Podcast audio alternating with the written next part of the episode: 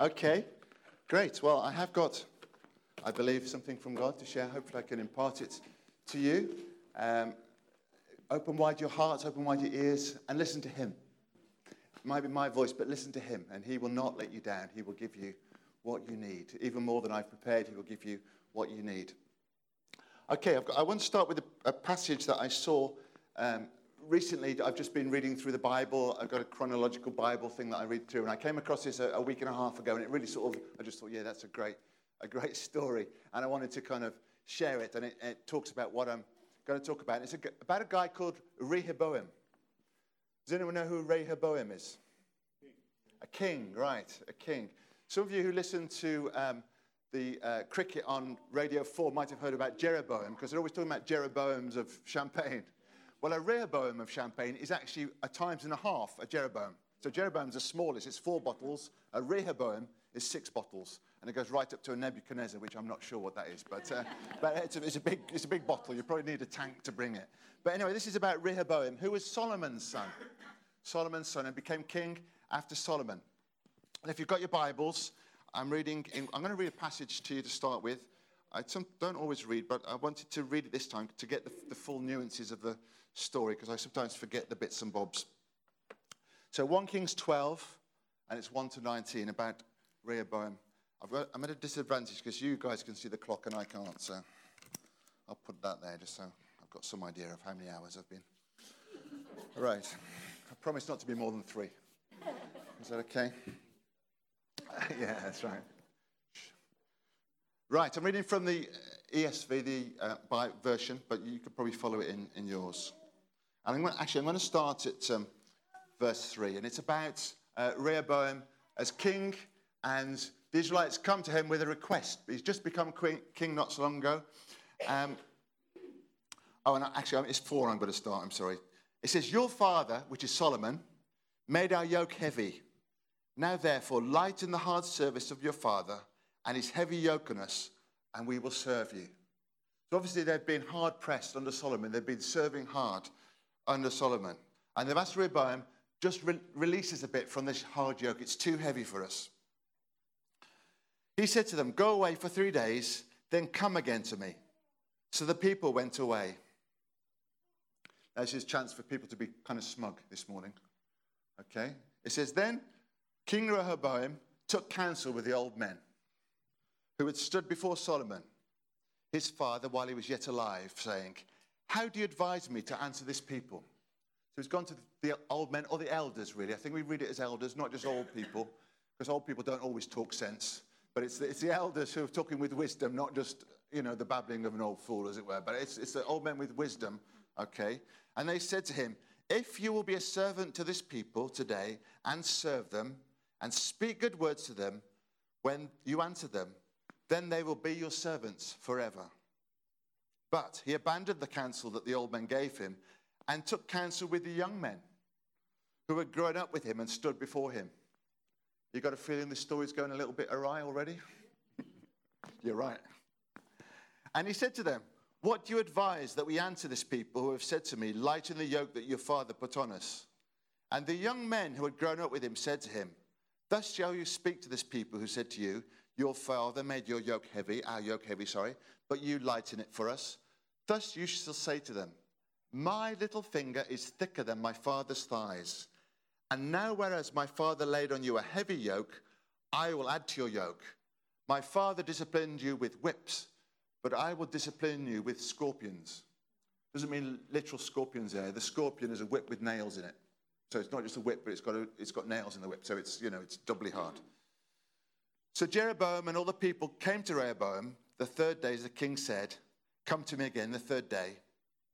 And the king answered the people harshly, and forsaking the counsel the old men had given him, he spoke to them according to the counsel of the young men, saying, My father made your yoke heavy, but I will add to your yoke. My father disciplined you with whips, but I will discipline you with scorpions. So the king did not listen to the people for it was a turn of events brought about by the Lord, that he might fulfill his word, which the Lord spoke by Ahijah, the sorry, Shilonite, to Jeroboam, the son of Nebat. And when all Israel saw that the king did not listen to them, the people answered the king, What portion do we have in David? We have no inheritance. in the son of Jesse? To your tents, O Israel. Look now to your own house, David. So Israel went to their tents.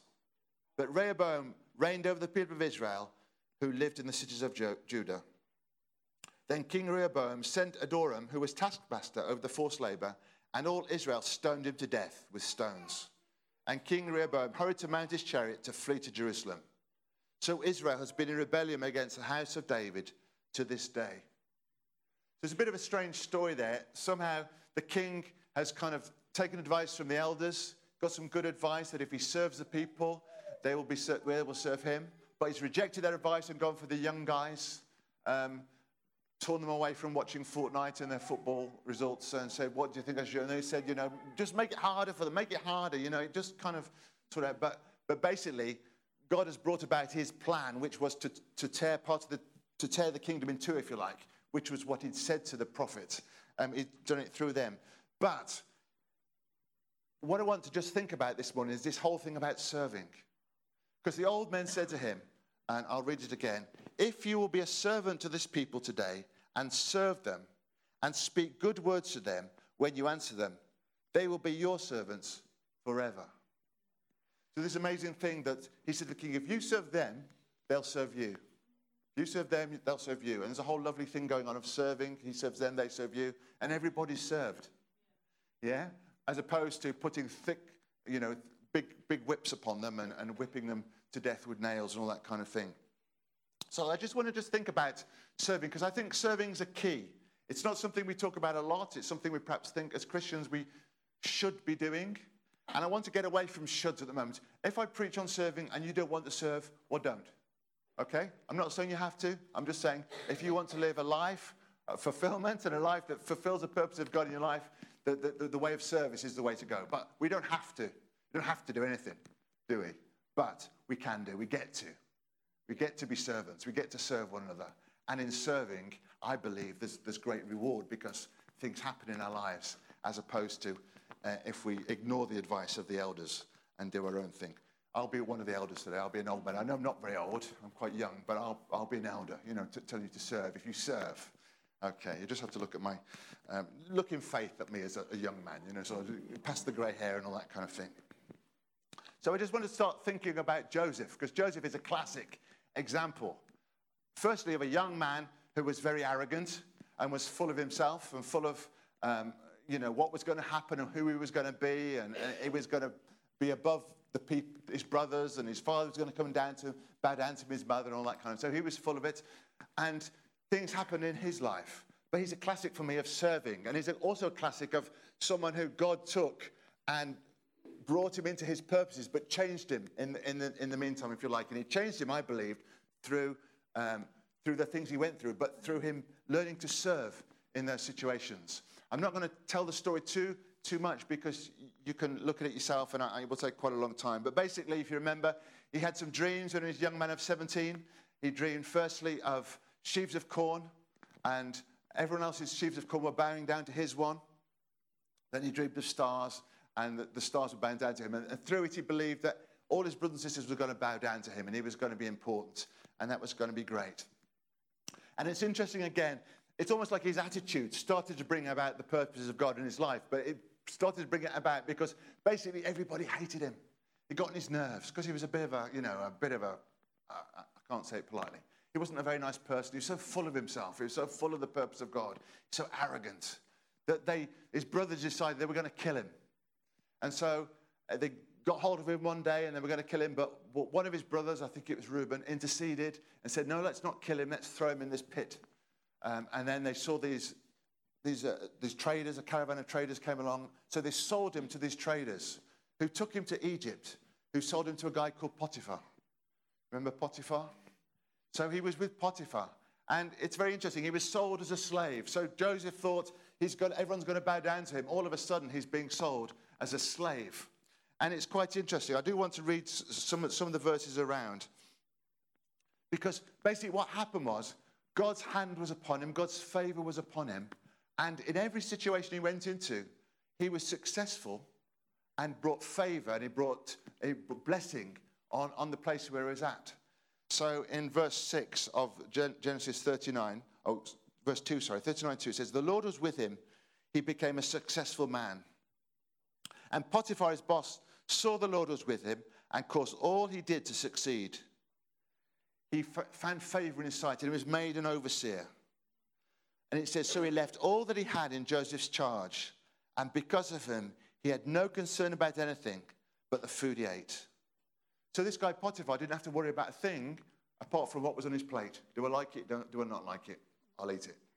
Didn't have to worry about his whole household because Joseph was in his household. He wasn't just sitting there going, The blessing of God's on this place, I can sit down and put my feet up. No, he was working hard. He was being a servant. He was working for the interests of the house of Potiphar. He was working for the interests of his, of his boss, if you like. And he was getting on and doing the dirty jobs. If you're a slave, you don't necessarily get the nice jobs, do you? You get the dirty jobs that no one else wants to do, don't you? A bit like being a mum, really, isn't it? You get all those dirty jobs that no one else wants to do.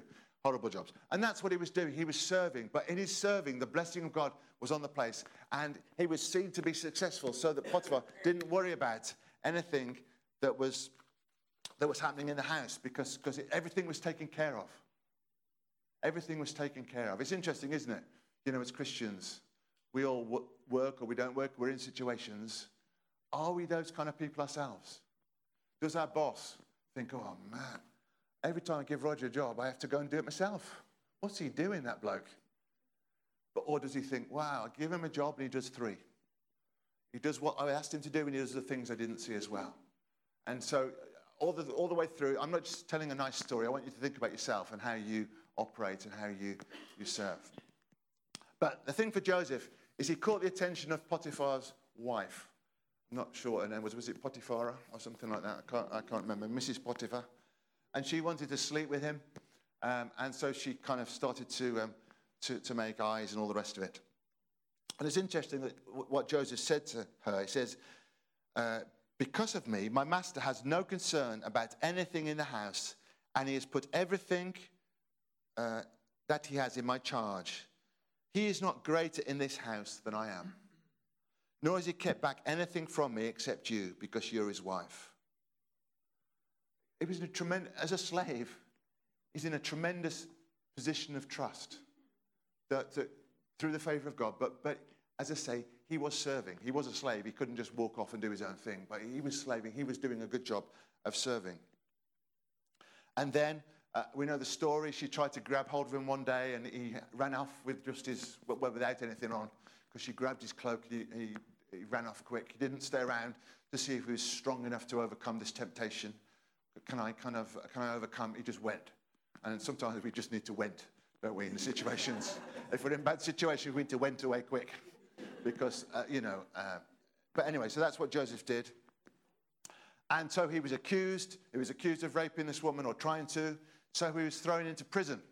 So if you like, his life went from sort of kind of favored, the favorite son. I forgot to say that bit. The favorite son, he was loved. He, went, it was sold by hated by his brother, sold. Boing. He's in Potiphar's house. It's not too bad. Boing. He's into prison. Really, you know, he's had these dreams that he was going to be important to the rest of it. But here he is in the prison. But he doesn't kind of have a pity party like some of us might do. We might be tempted to have a pity party. I've said this before, you know, we sing the pom pom song. do you know the pom pom song? Poor old me, poor old me. I've used that 400 times, but yeah. It says, he was put in prison and he was made an overseer. It says, um, but the Lord was with him, this is in prison now, and showed him steadfast love and gave him favor in the sight of the keeper of the prison. And he put Joseph in charge of all the prisoners who were in the prison, whatever was done there. He was the one who did it. Whatever was done there, he was the one who did it. So again, he's not just kind of sitting there on his bottom, you know, having a cup of tea. He's doing all the horrible things that need to be done, but he's serving. He's looking after people. He's doing those jobs. He's um, that kind of thing. And it says, The keeper of the prison paid no attention to anything that was in Joseph's charge because the Lord was with him. And whatever he did, the Lord made it succeed. There's kind of a pattern emerging here, isn't there? Of Joseph being a faithful servant in what he's doing. Quite different from the young 17 year old who was, you know, sort of pampered and got these dreams that everyone would bow down to him. So at this point in the story, we get two political prisoners coming into the prison the chief cup bearer and the chief baker. Remember this bit of the story? They've offended Pharaoh somehow and they got thrown into prison. And Joseph has to look after them. And it's interesting that one morning he comes in and they, um, they were troubled. They'd had dreams. And it tells you what the dreams are there. The one had baskets of bread on his head, the crows are eating, and all the rest of it. But just to say that Joseph came in in the morning to, to, to serve them, and he saw that their faces were downcast. And he didn't think, oh, they're grumpy old so and so, you know, they're always moaning. I'm in prison the same as them. What's up with them? No, he said, you know, I see that your faces are downcast. What, what's, what's, the, what's the score? What's the problem? Why, why, are you, why are you downcast? He got a concern for them, had a concern for their, what, where they were at. He didn't just think they were grumpy, he just didn't think, well, serves them right, they shouldn't have offended Pharaoh. But he looked out for their interests. And then it says that, that they said, oh, well, we had these dreams, and he interprets the dreams, and one of them's going to get hanged, and one of them's going to get put into Pharaoh's presence again. And Joseph kind of tries to get himself out. Now he thinks, aha, I can get myself out of this place. So he says to the guy that gets out and is, is fine, the, the cupbearer, he says, when you're restored to your position, remember me, because I've been put in here, but I'm not supposed to be here. Remember me, get me out. And it says, uh, the very next line says, um, or it says he, oh, blah, blah, blah. can't remember it, but he didn't. He forgot about him. As soon as he was back into position, he forgot about him. And sometimes we can feel a bit like that, can't we? Here am I serving away, doing everything for everybody. No one gives me a thank you. No one appreciates me. I've got to do all those horrible things. It was a bit like my son saying, you know, about the kids.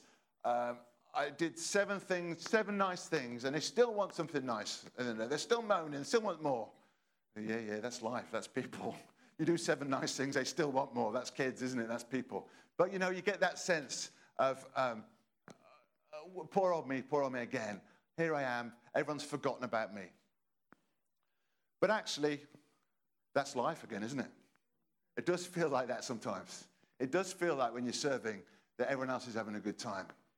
It's interesting. I mean, this wasn't a hardship, but you know, I, am talking on serving. So we get to church and there's no one doing the coffee. So we've got to start getting jugs of water. And we and I spilt it all over the floor, you know, and I'm thinking, oh dear, you know, well, I should be in the back like Mark does, you know, in seventh heaven preparing. and I'm getting jugs of water to put in the, put in the coffee for you. But that's a, not, not a hardship. But anyway, that's, that, that's, how, that's how you can feel it. I think the enemy plays on that, doesn't he? Puts it in your mind and says, oh, you know, and I, I'm, I'm, I think as a guy, guys aren't very good servers, really are we? You know, we do one thing and we want accolades. you know, uh, I, I made the tea. Where's my, um, where's my crown of glory? Where's my, where's my wreath? You know, and, and the ladies in the house have done it for three million times already. And you know what I'm saying?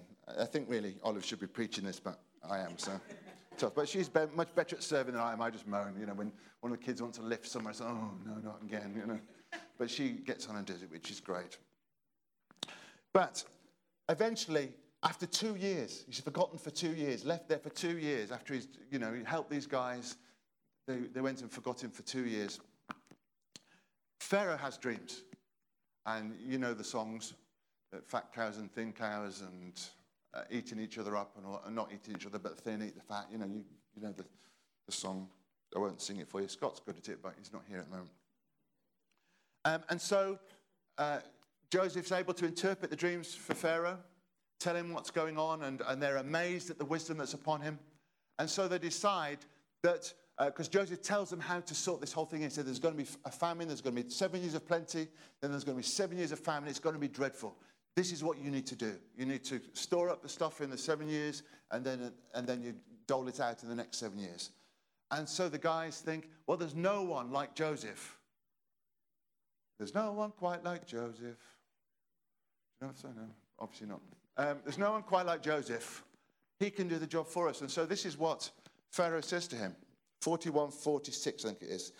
It says, Pharaoh says to Joseph, You shall be over my house, and all my people shall order themselves as you command. Only as regards the throne will I be greater than you. See, I have set you over all the land of Egypt. Amazingly, Joseph comes into what God has had for him all along. And as you read it on in the Bible, you realize it's not just for him, it's not just to do him good, but it's to do a whole nation good. in um, 45 7, it says, And God, this is Joseph talking to his brothers, and God sent me before you to preserve for you a remnant on earth and to keep alive for you many survivors. So it was not you who sent me here, but God. He made, this is incredible, He made me a father to Pharaoh and Lord of all his house and ruler over all the land of Egypt. So God fulfilled his purposes through Joseph. Not just for Joseph, people did bow down to him. His brothers did come and bow down to him. But by then, he'd lost his arrogance. He'd lost his kind of um, youthful kind of pride and all the rest of it. And God saved the nation of Israel. God saved that family of Abraham and, and Jacob by putting them into Egypt. And it, it was a bigger purpose. But I believe that Joseph came into what God had got for him because he served. And actually, what he did when he, when he finally got to where God had sent him, if you like, it was the same as he'd been doing all along. In Potiphar's house, he was looking after people, he was ordering things. In the prison, he was doing the same. And when he came into, his, into the fulfillment, if you like, he was doing the same. He was still serving, he was still looking out for people. He was using the skills that he'd learned in Potiphar's house, in the prison, and in, yeah, and then he, and they got there. And so I think that's the first lesson. For me, I, I spent a lot of time working, selling sausages on the street, and I used to feel I was like Joseph in prison. But was I learning, that, was I learning what God was teaching me? Was I, because it, until I've learned the skills that I need for the next stage, I'm going to stay where I am, aren't I? Come on, Eddie, don't cry when Grenad's talking, please. yeah, so uh, Joseph was able to move on when he'd learned the skills, when he'd honed the skills. And that's, that's what part of what it's about, isn't it? It's learning. Am I learning, the, am I learning the skills now that I'll need for the future? Because then God can move me on. But it's through serving. It's through serving. But one of the things I've come to see, and this is through looking at what Jesus said, it's, it's almost like we, we can kind of think, well, Joseph was here and he came into God's purposes and he was great over here. But Jesus said that if you want to be great in the kingdom, you need to serve. And for me, I've realized that when he was serving in Potiphar's house, he was great. When he was serving in the prison, he was great.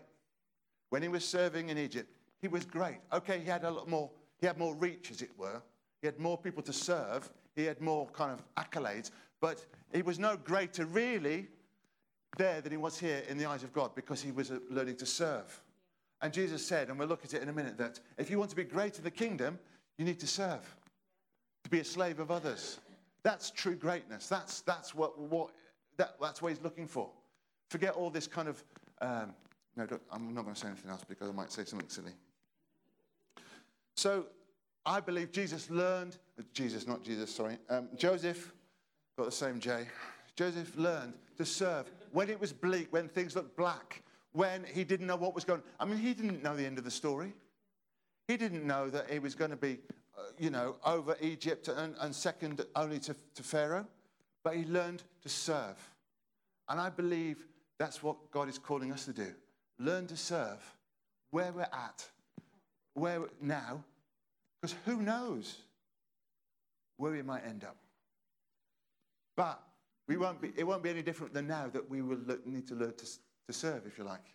Um, let me just um, talk about this a bit more because it's not about doing jobs. Okay, I, I want to get that out of your head. I'm not preaching now so that we can say, right, we've got these rotas that we want to fill. That's, that's, just, that's just nonsense because it's not about doing jobs. Anybody can do jobs, but it's more about an attitude than a heart. And um, I, I want to take you to Philippians 2 and read a little bit there for you, or a lot there. If you've heard me a lot, you know I all, nearly always t- talk about Philippians. And it's not so much about you guys, it's about me. I haven't really heard, the, heard it yet. I need to keep preaching it so I hear it myself. So, if there is any encouragement in Christ, any comfort from love, any participation in the Spirit, any affection and sympathy, which hopefully there is, complete my joy by being of the same mind, having the same love being in full accord and of one mind. And then three and four, these are key, key ones. Do nothing from selfish ambition or conceit, but in humility, count yourselves more significant than others. Oh, yes, sorry. But in humility, count others more significant than yourselves. Let each of you look not only to his own interests, but also to the interests of others. I'll read those again because I believe that's the key to serving. Do nothing from selfish ambition or conceit, but in humility count others more significant than yourselves. Let each of you look not only to his own interests, but also to the interests of others. Have this mind among yourselves, which is yours in Christ Jesus, who, though he was in the form of God, did not count equality with God a thing to be grasped, but emptied himself by taking the form of a servant being born in the likeness of men and being found in human form, he humbled himself by becoming obedient to the point of death, even death on a cross. And then it talks about how God highly exalted him. And that's God's job, highly exalting him, not our job for ourselves. It's God's job for us. So let's not get involved in God's job for ourselves because we'll make a mess of it. Okay? But, but Jesus, when he divested himself of his, of his glory, if you like, he took on the form of a servant. That word form is a bit weird because we think uh, it's an outward thing, but it doesn't mean that. The word morph, morphe, oh, I think it is, mor, morphe, it's the inner nature. He was a servant through and through, right from the, the core of his being, if you like. That was who he became. He became a servant. It's interesting that the, the thing that he chose to become, or the thing that was right for him to become, was a servant. So it behoves us to, rea- to, to, to realize that. And it struck me that the life of God inside us, the nature of Christ inside us, really only works when we serve. Because that's its nature. If we try and lord it over people when we've got the nature of Christ inside us, it's not going to work. It might, you know, from the flesh we can do it, but you hear what I'm trying to say? If we want to live according to the, the, the, the spirit and the life that's inside us, we need to learn to serve because that's what it's designed to do. It's designed to be a servant. We're designed to be servants. So it's almost like using a hairdryer to brush your teeth. You know, it's not going to it's not to work. Even if it's switched on, it's not going to work. You know, uh, we have to work according to the nature that we've been given, a nature of a, of a, of a servant. Uh, you know, Jesus, when he um, was washing the disciples' feet, and, you know, we can get very, I don't know about you when you read the Bible, we can get very sanitized, can't we? You know, in those days, people wore sandals, no socks. They weren't English. They um, walked around. There was all sorts on the, on the roads, when the camel poo, you know, all horrible kind of things. They were working. So when they got there, it wasn't like, oh, let me wash your lovely white feet. Was it? It was you know, smelly, dirty, camel pooey feet. That was what he was washing. You know, it was horrible. It wasn't a nice job. You maybe need a peg on your nose to do the job because it was horrible. You know, it's like changing dirty nappies, but, you know, not quite. You know, it was not nice. That's what Jesus did for his disciples, such that Peter is saying, No, no, no, don't. You will never wash my feet. And then there's a conversation if I don't wash you, no part of me. But Jesus did the dirtiest, smelliest job that was designed for a servant to do. He did it for his disciples. And then he said, uh, verse 14 of 13, it says, If I then, your Lord and teacher, have washed your feet, you also ought to wash one another's feet. For I have given you an example that you also should do just as I have done for you. If you know these things, that's fine. If you know these things, blessed are you if you do them. Blessed are you if you do them. And then in Matthew 20, 25, this is the, um, this is the passage I was talking about a minute ago when the, the mother of James and John, I think it is, came and wanted her sons to be sitting at the side of Jesus in heaven. And, and Jesus kind of almost plays a trick on them because he says, uh, can, he, almost, he almost he says, Can you drink the cup that I'm going to drink? And they go, Oh, yeah, we can drink that. He said, Well, you probably will, but I can't promise you a place next to me. You think, Oh, that was a bit of a, that was a bit of a trick because they thought they were going to get it, but they didn't. Anyway, that's a bit of a sign. That's just me reading the Bible. It says, You know that the rulers of the Gentiles lord it over them, and their great ones exercise authority over them. It shall not be so among you. But whoever would be great among you, that word mega, whoever would be mega among you must be your servant. And whoever will be first among you must be your slave, even as the Son of Man came, not to be served, but to serve. and give his life as a ransom. Jesus' central nature was a servant. He came to serve. He came to do those things for us that we couldn't do for ourselves. He came and looked out for us. And as I've said, to, to, to live effectively, to work out our salvation with fear and trembling, we need to serve. Because that salvation inside us is a serving salvation. And yeah. So I'm not going to talk for long, but I am going to. This, I, I want to just pull something out for you because what I'm trying to say to you, it's not just doing jobs, but it's an attitude. It's, it's a heart. It's a, it's a way that we see people first that enables us then to do something for us. And I want to look at a story that we look at quite a lot um, as a faith church. And that's in Luke 7 1 to 10. I'm probably not going to read I don't think. But this is the. Um,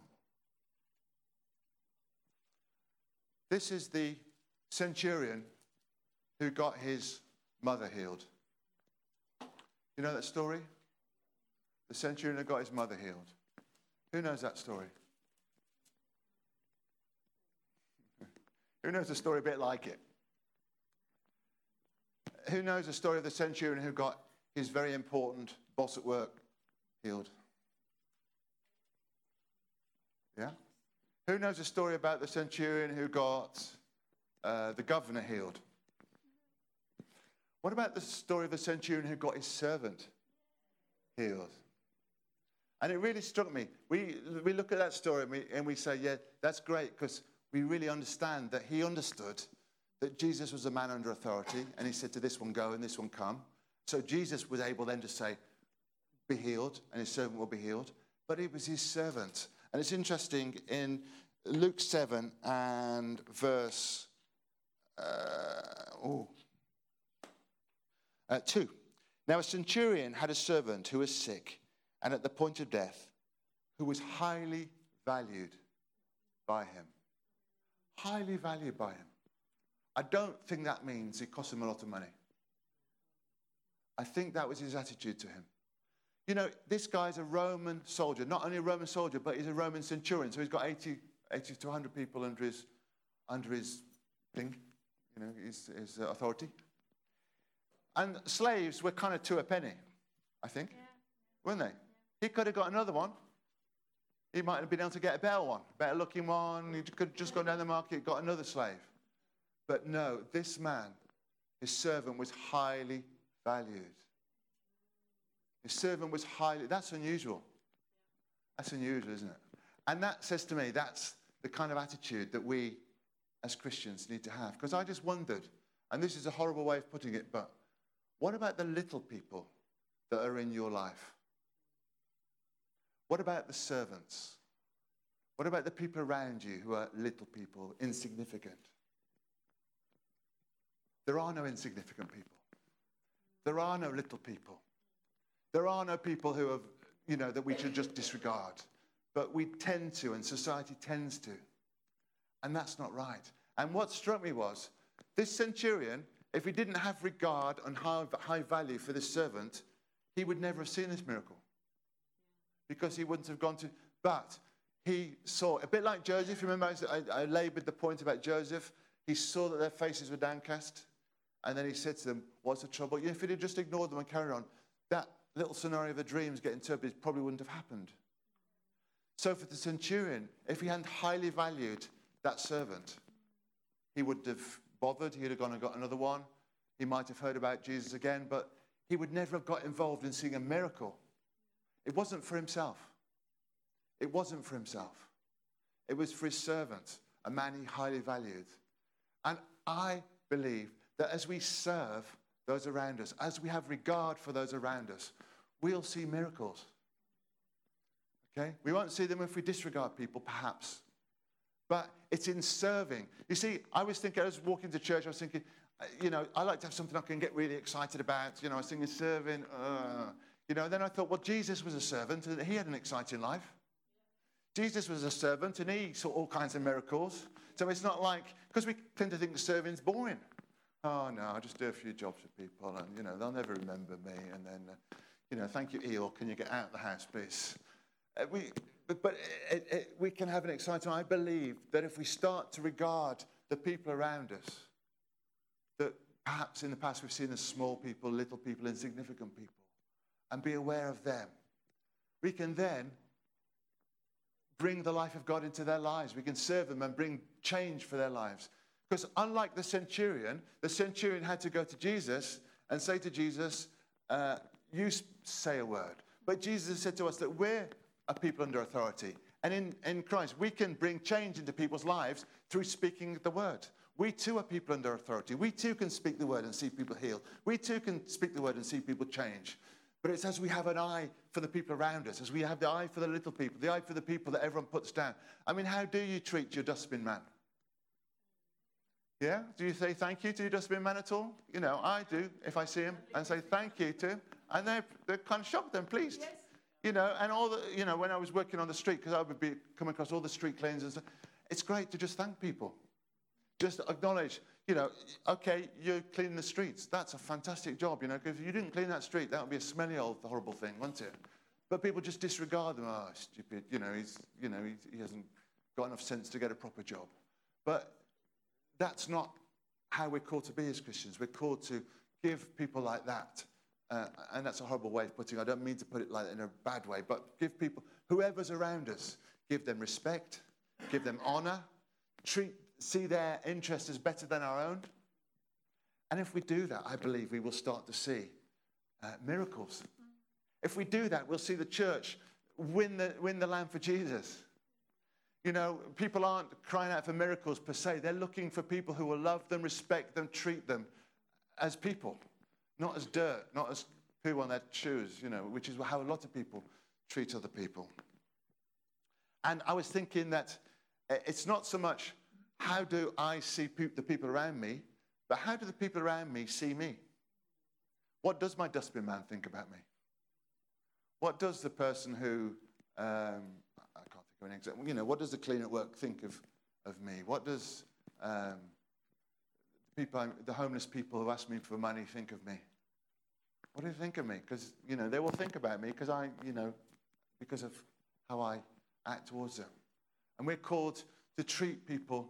I don't just mean people, this is not like a, what do they call that at school now? Uh, PSE, H, PSHE or something. It's not PSHE lesson with respect people, be kind. But no, show them the love of God. It takes a miracle to do that, doesn't it? It takes the life of God, it takes the love of God inside us to do that. But as we begin to be those kind of people that look out for those who others treat with disrespect, people in our lives that we're aware of them if they look downcast. What's, it, what's the issue? Not just think, oh, so and so is such a grumpy old person every Tuesday morning.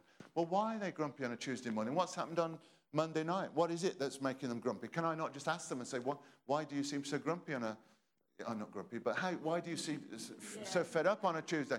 Oh, it's because of this. Well, can I pray about that? Or whatever it is, isn't it? It's that kind of thing. It's just, you know, um, giving people a bit of leeway. I'm not very good at that. I'm a bit intolerant. But I need to learn to, to give people leeway. If, if someone's, you know, uh, when we're working on the hot dog store again, you know, we used to think someone comes, you know, and they're a bit, bit grumpy. I might be the 10th person in a row they've had an issue with. You know, it might be they might have had a terrible morning and they get to me and they give me a whole pot of rubbish. But I just need to be tolerant to them and just try and understand them that they've had a horrible day or whatever and try and bring a bit of life into their, into their lives. See what I mean, Ari? So, what am I saying? I believe that if we took hold of this thing to really serve the people around us, by that I mean treating them with respect, seeing their interests are more important than my own. Um, because what I realized was the reason we don't often do that is because we're looking out for ourselves. People say, if you don't look out for yourself, no one else will. That's a lie. Because if you look out for others, God will look out for you. And actually, it's better to have God looking out for me than me looking out for me. Because He's much better than I am at looking out for me. And I know that's sometimes a, bit glib to say and hard to do. But if I'm looking out for others, God will look out for me and He'll send people to look out for me. I don't need to worry about myself so much. But look out for the people around me. And we will revolutionize this city. Will revolutionize this city. You know, we can sit in prayer meetings praying for revival, but the key to it is just being out there, being like Christ, being his hands, being his feet, and speaking the word when we get the opportunity as well. So, let's see the people around us as valuable. Let's see them as God sees them. If it's a person, that person's valuable to God. Whoever it is, that if it's a person, that person's valuable to God. So therefore, they need to be valuable to me. And while I'm doing all that, God's bringing about my destiny. The purpose He's got for my life, He's just bringing them about. I don't have to worry about what they are. I just serve, serve, serve, and all of a sudden I think, wow, I didn't realize that was going to happen. But whilst I'm so busy about, oh, what have you got for my life? Oh, what do you want me to do? You know, straining, straining, straining, it's not going to happen. But your destiny, I, I can tell you all what your destinies are. Your destiny is more opportunities to serve with more reach, more of a platform. Yeah? That's what God's got for you. More opportunities to serve with a, with a bigger platform, you know, and, and more people to influence, if you like. And, and as, we, as we serve where we're at now, we'll come into it. But whilst we, where we serve, where, serve where we're at now, we are great in the kingdom. We are great in the kingdom. We're mega in the kingdom as we serve. Now, I remember preaching on serving years ago, and this is a bit like a young man not taking an old man's advice. I remember saying, I want to be the best servant that there's ever been. And this older chap said to me, he said, Why do you want to be the best servant ever? That's not about serving. That's, you know, and I'm going, Oh, stupid old man, you know. But, you know, and it was right, wasn't it? You know, this thing about being the best servant. Why do I want to be the best? Why do I have to be the best? Why can't I just serve? And be who God wants me to be. You know, why do I have to be the best one? It's because I'm still looking to people honoring me, blah, blah, blah, aren't I? You know, so it's about, it's about just serving. So, the destination we're going and the journey we're on is all about serving. Yeah? Serving those around you, having, seeing them as God sees them, seeing them, putting their interests first, doing things for them, washing, you know, camel dung off their feet if necessary. But doing for them what, you know, and that, yeah, that's what it is. So, I want to challenge you. Those who aren't serving, let's start. Yeah? Those who are serving, let's continue. And let's excel in serving. Not to be praised by man, but to just do a good job for our, you know, to be like Joseph. Said of Joseph that his boss, his prison taskmaster, didn't worry about anything that was in his charge because he just did it. He saw what needed to be done and he did it. If you're the kind of person that says, you know what that lot ought to do? You know what they ought to do at our church? This is what they ought to do. Well, you do it. You do it. If you can see it, you do it. Or get someone else with you to do it. Yeah? Let's be those who, if we see an opportunity, see something that needs doing, let's do it. Um, yeah, so let me challenge you this week to start or to continue or to excel in serving for the glory of God. And we'll all be different. The church will be different. Cambridge will be different. And the glory of God might very well fill this place. Yeah? Father, thank you for your goodness. Thank you for the word, Lord, that you've called us to serve. Show us how, Lord. We know that it's easy to say and it's sometimes difficult to, to do it, but help us to be those who get on and serve those around us. Lord, we want to be a church that serves. We want to be uh, uh people that serve. And we want to see you fill this place with your glory as we serve those around us. Thank you. I pray blessing upon the church, blessing upon Mark and Cheryl on the holiday, others on the holidays. Father, blessing on those starting school and going back to school this week. Lord, that they would just have such a good year this year a year of blessing and a year of serving and a year where people see Christ in them. In Jesus' name, amen.